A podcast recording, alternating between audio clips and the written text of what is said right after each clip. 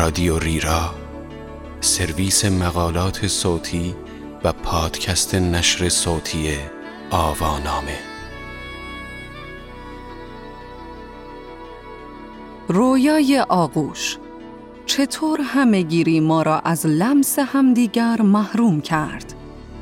این عنوان یادداشتی است به قلم لورا کروسیانلی که در اکتبر دو هزار و بیست در ایان منتشر شده و وبسایت ترجمان آن را در آذر نود و نه با ترجمه علیرضا شفیعی نسب منتشر کرده است.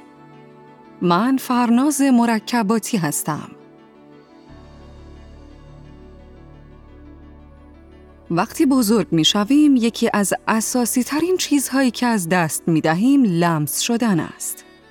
نوزادان ساعت‌های زیادی از شبانه روز را در بغل مادر یا نزدیکانشان سپری می‌کنند.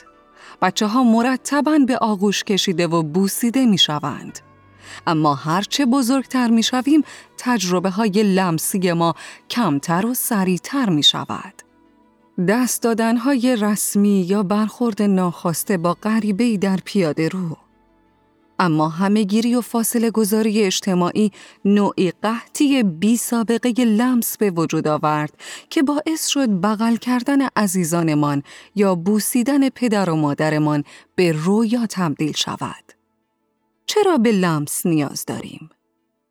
لمس اولین حسی است که به کمک آن با جهان روبرو می‌شویم و نیز آخرین حسی است که در آستانه مرگ از کار می‌افتد.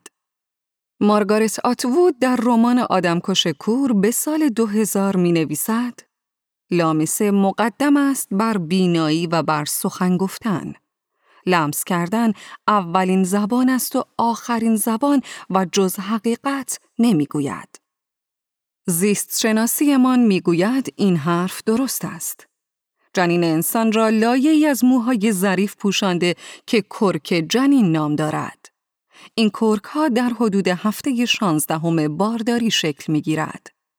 برخی از پژوهشگران معتقدند که این رشته های ظریف احساس لذت بخش مایع آمنیوتیک مادر را که به آرامی روی پوستمان جریان می‌یابد تقویت می‌کنند و منادی حس گرما و آرامشی است که کودک پس از تولد از آغوش مادرش یا دیگران می‌گیرد. لامسه همیشه حس مورد علاقه من بوده و هست. دوستی وفادار که وقتی پکر هستم میتواند حالم را بهتر کند و وقتی سر حالم بر شادیم میافزاید. من ایتالیاییم و بیش از یک دهه است خارج از کشورم زندگی میکنم. برای همین خیلی اوقات گرفتار نوعی آتش لمس بودم که اثرات نامستقیمی بر خلق و خو و سلامت کلیم داشته است. مردم شمال اروپا خیلی کمتر از مردم جنوب این قاره همدیگر را لمس می کنند. حالا که به گذشته‌ام نگاه می کنم تعجب نمی کنم که چند سال اخیر را به مطالعه علمی لمس کردن پرداختم. اما چند وقتی است که لمس به قلمرو ممنوع وارد شده و دوران خوشی را از سر نمی گذراند. همه‌گیری ویروس کرونا در سال دو هزار و بیست باعث شد تا لمس به تابوی جدی تبدیل شود که شاید فقط عطسه و سرفه در مکانهای عمومی بتوانند رقیبش به حساب بیایند. گرچه بویایی و چشایی دو حسی هستند که ممکن است در مبتلایان به کووید نوزده از کار بیفتند، ولی حس لامسه را تقریباً همه ما از دست داده ایم و مبتلا و سالم و مشکوک و غیر مشکوک و بستری و غیر بستری هیچ یک از این قاعده مستثنا نیستند. لامسه سنگین ترین بها را پرداخته است. اما فاصله فیزیکی گرچه ما را از خطر ابتلا دور نگه می دارد، در عین حال مانع مراقبت و تأمین عاطفی نیز می شود. مراقبت از یک انسان لاجرم مستلزم لمس کردن اوست. از نیازهای اساسی همچون استحمام، لباس پوشاندن، بلند کردن، کمک کردن و درمانهای پزشکی که آنها را جمعاً لمس ابزاری میگویند گرفته تا بساوش‌های متقابل و عاطفی تری که به هدف ارتباط، آرام بخشی و حمایت انجام میشوند و به آنها لمس عاطفی میگویند. پژوهش‌های استخوان درمانی و درمان دستی، رشته‌ای که ورزنده‌هایش همکاری نزدیکی با دانشمندان علوم اعصاب در رابطه با لمس عاطفی دارند، نشان می‌دهد که اثر سودمند ماساژ درمانی بسیار فراتر از صرف حرکتی است که درمانگر انجام می‌دهد، بلکه خاصیت ویژه‌ای صرفاً در عمل قرار دادن دست‌ها روی پوست بیمار نهفته است. هیچ مراقبت و هیچ درمانی بدون لمس وجود ندارد. این قحطی لمس که امروزه گریبانمان را گرفته، پس از دوره‌ای پا به عرصه گذاشت که مردم رفته رفته از لمس یکدیگر ترسیدند.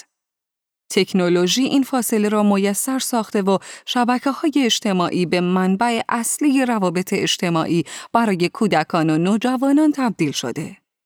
اخیراً پیمایشی نشان داد که نود و پنج درصد از نوجوانان به تلفن‌های هوشمند دسترسی دارند و چهل و پنج درصد می‌گویند تقریباً همیشه آنلاین هستند.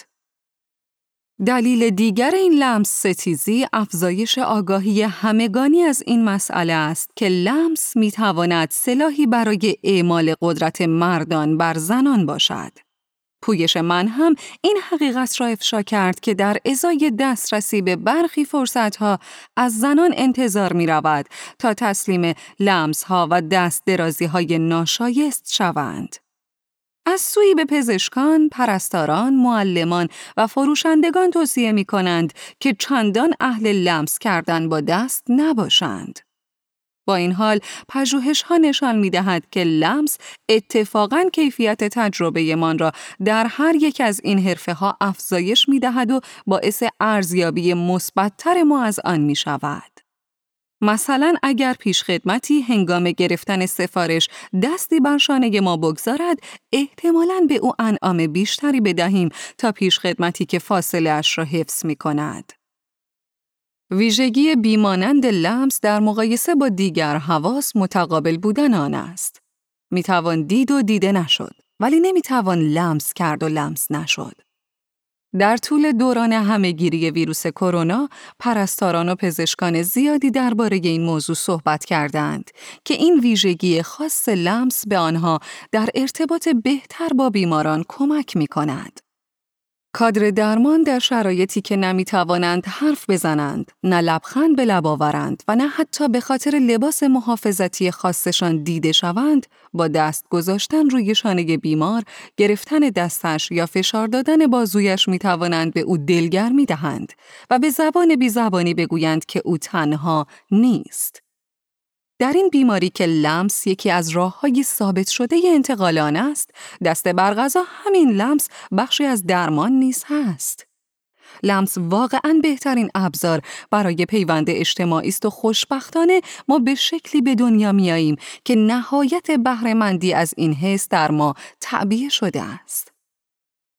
در دهه هزار و نهصد و نود موجی از پژوهش‌ها صورت گرفت و پیامدهای شوک‌آور محرومیت از لمس را در رشد انسان نشان داد.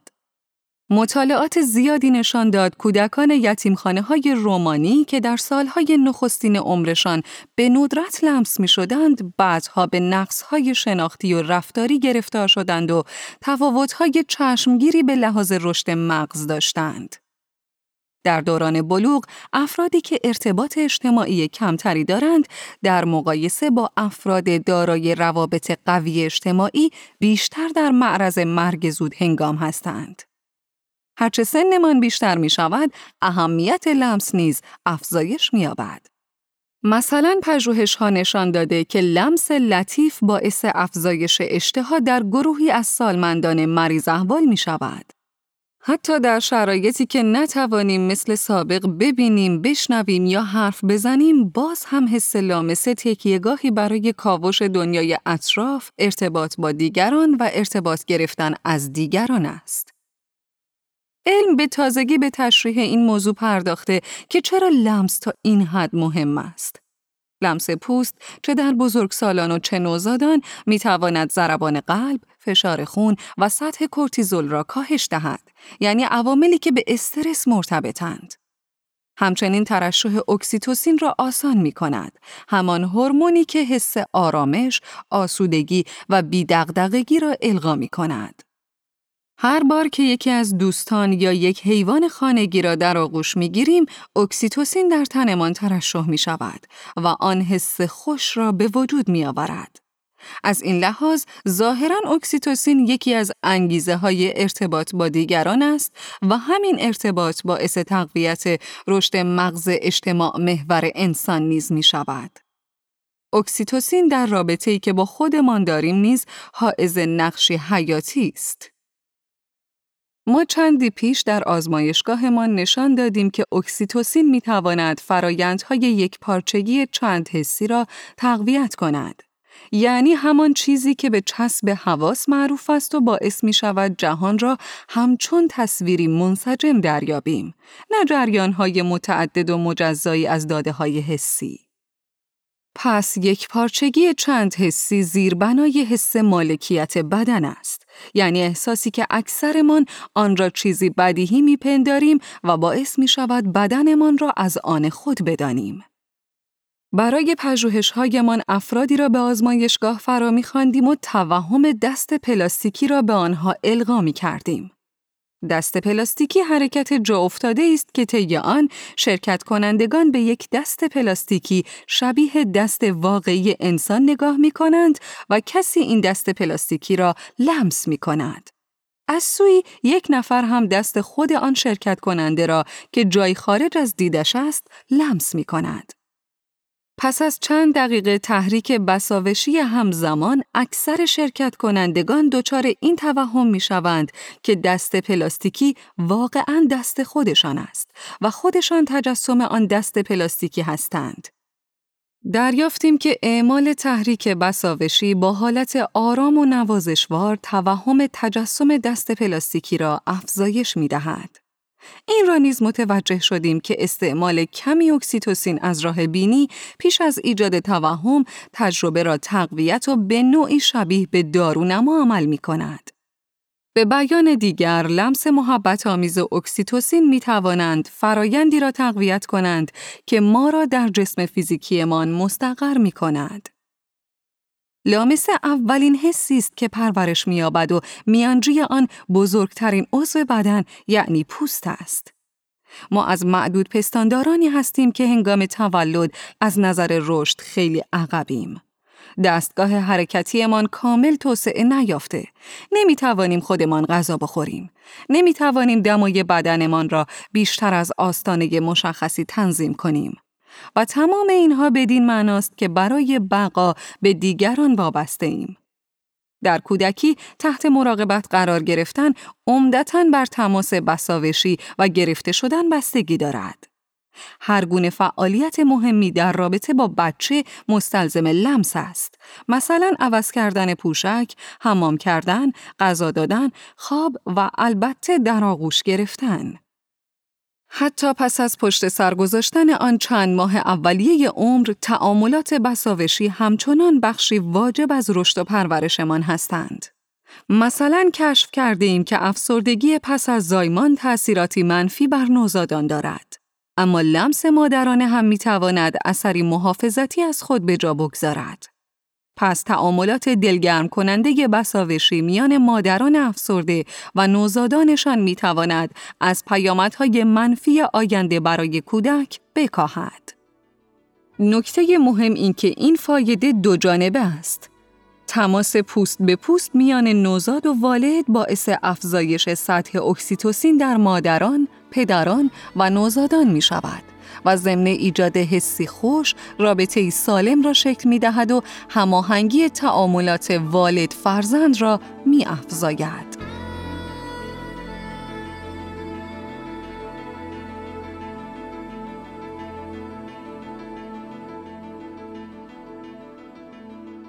بسیاری از دانشمندان علوم اعصاب و روانشناسان معتقدند ما انسان‌ها دستگاهی مختص دریافت لمس اجتماعی یا عاطفی داریم که از دستگاه مربوط به لمس اشیا متمایز است. این دستگاه ظاهراً می‌تواند لمس‌های نوازشوار را به شکل گزینشی تشخیص دهد. این اطلاعات سپس در اینسولار پردازش می‌شود، یعنی همان قسمت مغز که به حفظ حس خویشتن و آگاهی از جسم مرتبط است. لمس آهسته و نوازشوار ضمن اینکه برای بقایمان مهم است، در رشد شناختی و اجتماعیمان نیز نقش مهمی دارد. مثلا می تواند از همان سالهای اول عمر بر نحوه یادگیری شناسایی و تشخیص دیگران اثر بگذارد. در پژوهشی روی نوزادان چهار ماهه، بچه هایی که نوازش آرام از والدینشان می گرفتند، بهتر از آنهایی که تحریک غیر بساوشی دریافت می کردند، چهره های پیشتر دیده شده را می شناختند. به نظر می رسد لمس آهسته و اجتماعی می تواند در نقش اشاره‌ای باشد برای توجه بیشتر به محرک های اجتماعی همچون چهره ها. آنچه در دوران نوزادی و کودکی واقعاً اهمیت دارد صرفاً مقدار لمس دریافته نیست. ماهیت و کیفیت آن نیز حائز اهمیت است.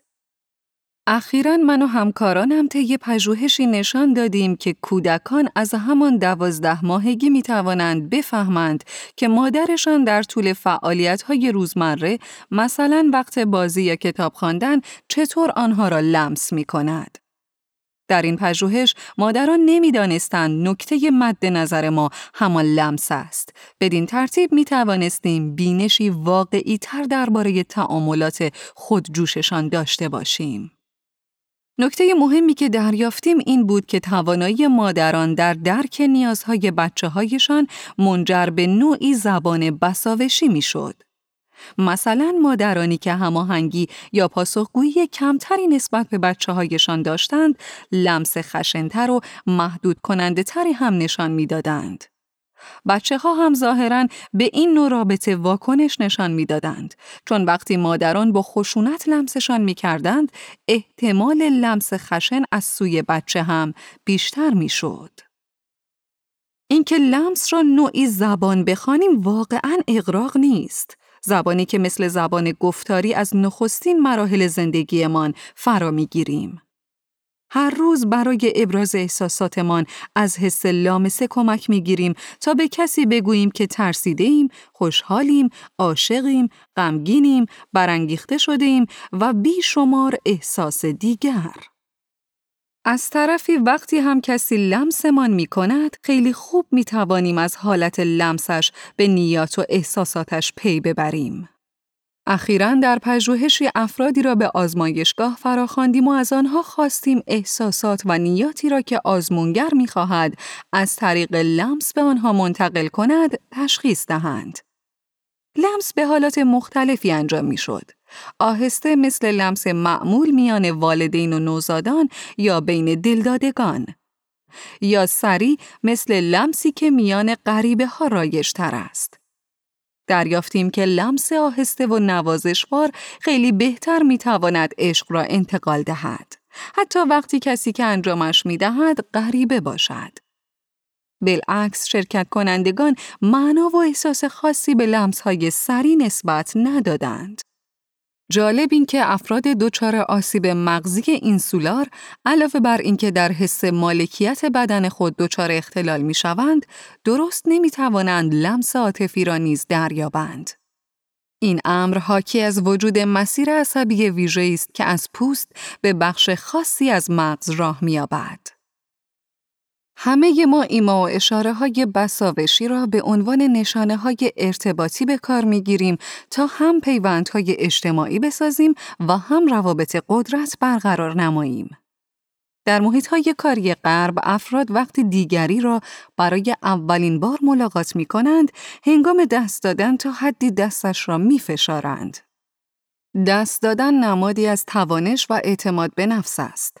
ما نحوه لمس کردن طرف مقابل را میسنجیم و از خود میپرسیم آیا این فرد آنقدری قابل اعتماد هست که شغلی به او پیشنهاد بدهم یا مثلا بگذارم پرستار بچه هایم شود؟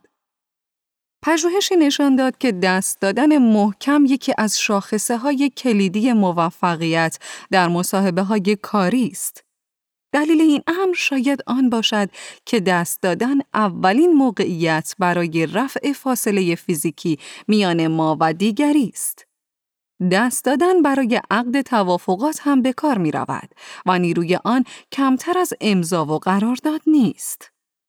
خطر و حس آسیب پذیری نهفته در لمس یکی از عواملی است که باعث می شود در بسترهای اجتماعی کارکردی الزام‌آور داشته باشد. حتی این باور وجود دارد که دست دادن در ابتدا بدین منظور انجام می شده که طرفین مطمئن شوند دیگری سلاحی در دست ندارد. زبان لمس بر نحوه ارتباط ما با خود و تن ما نیز تأثیر می گذارد. این مسئله مربوط به تمام طول عمر است و تأثیرات ژرفی بر سلامت روانیمان می‌گذارد. در مجموعه پژوهش دیگری به بررسی این موضوع پرداختیم که افراد مبتلا به بی‌اشتهایی عصبی در مقایسه با افراد تندرست چه دریافتی از لمس نوازشوار دارند. بی‌اشتهایی عصبی نوعی اختلال شدید در خوردن است که ویژگی اصلی آن کژدیسی حس مالکیت بدن است، اما می تواند منجر به کاهش تعاملات اجتماعی نیز بشود.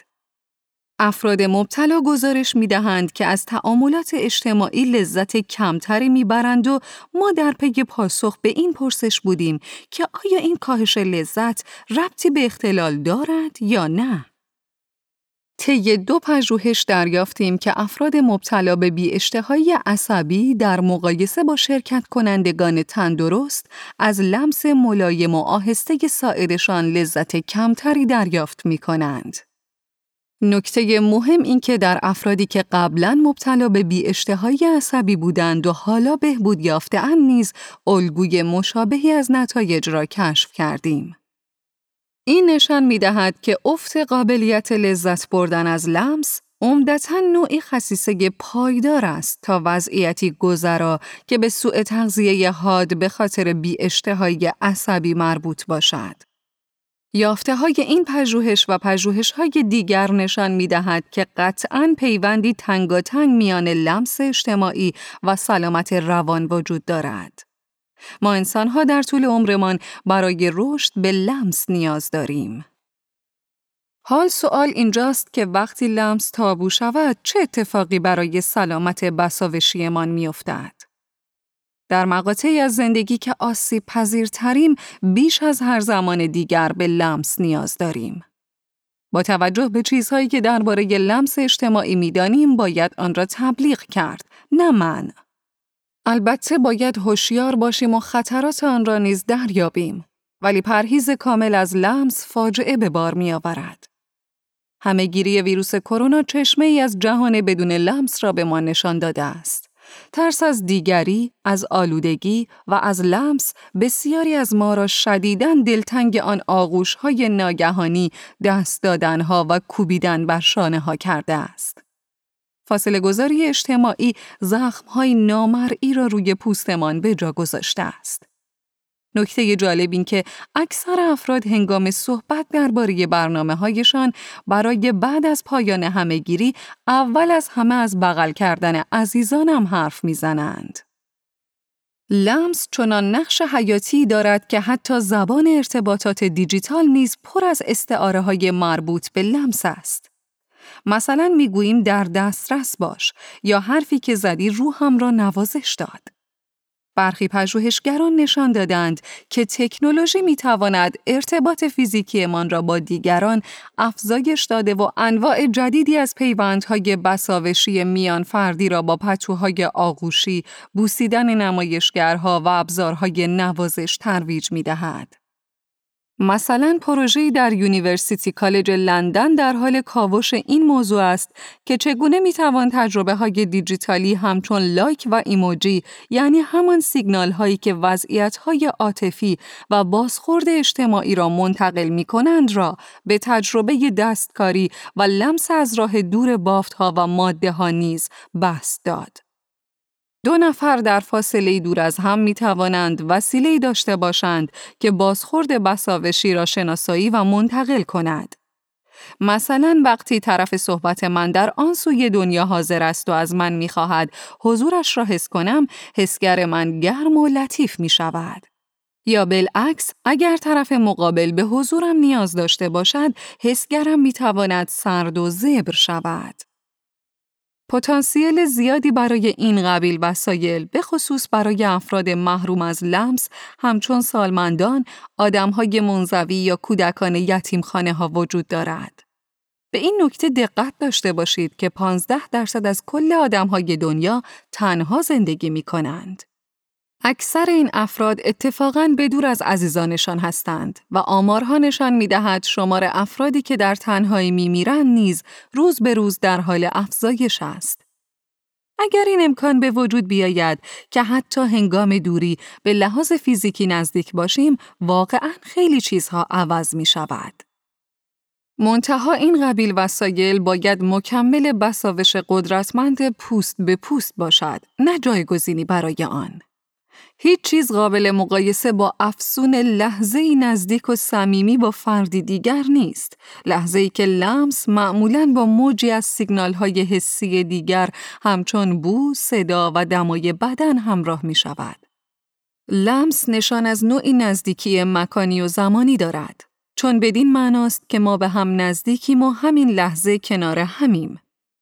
برخلاف حس‌های دیگر که قابل دیجیتال سازی هستند، مثلا مشاهده چهره و صحبت با کسی در نرم افزار زوم، لمس مستلزم حضور افراد در مکان و زمانی یکسان است.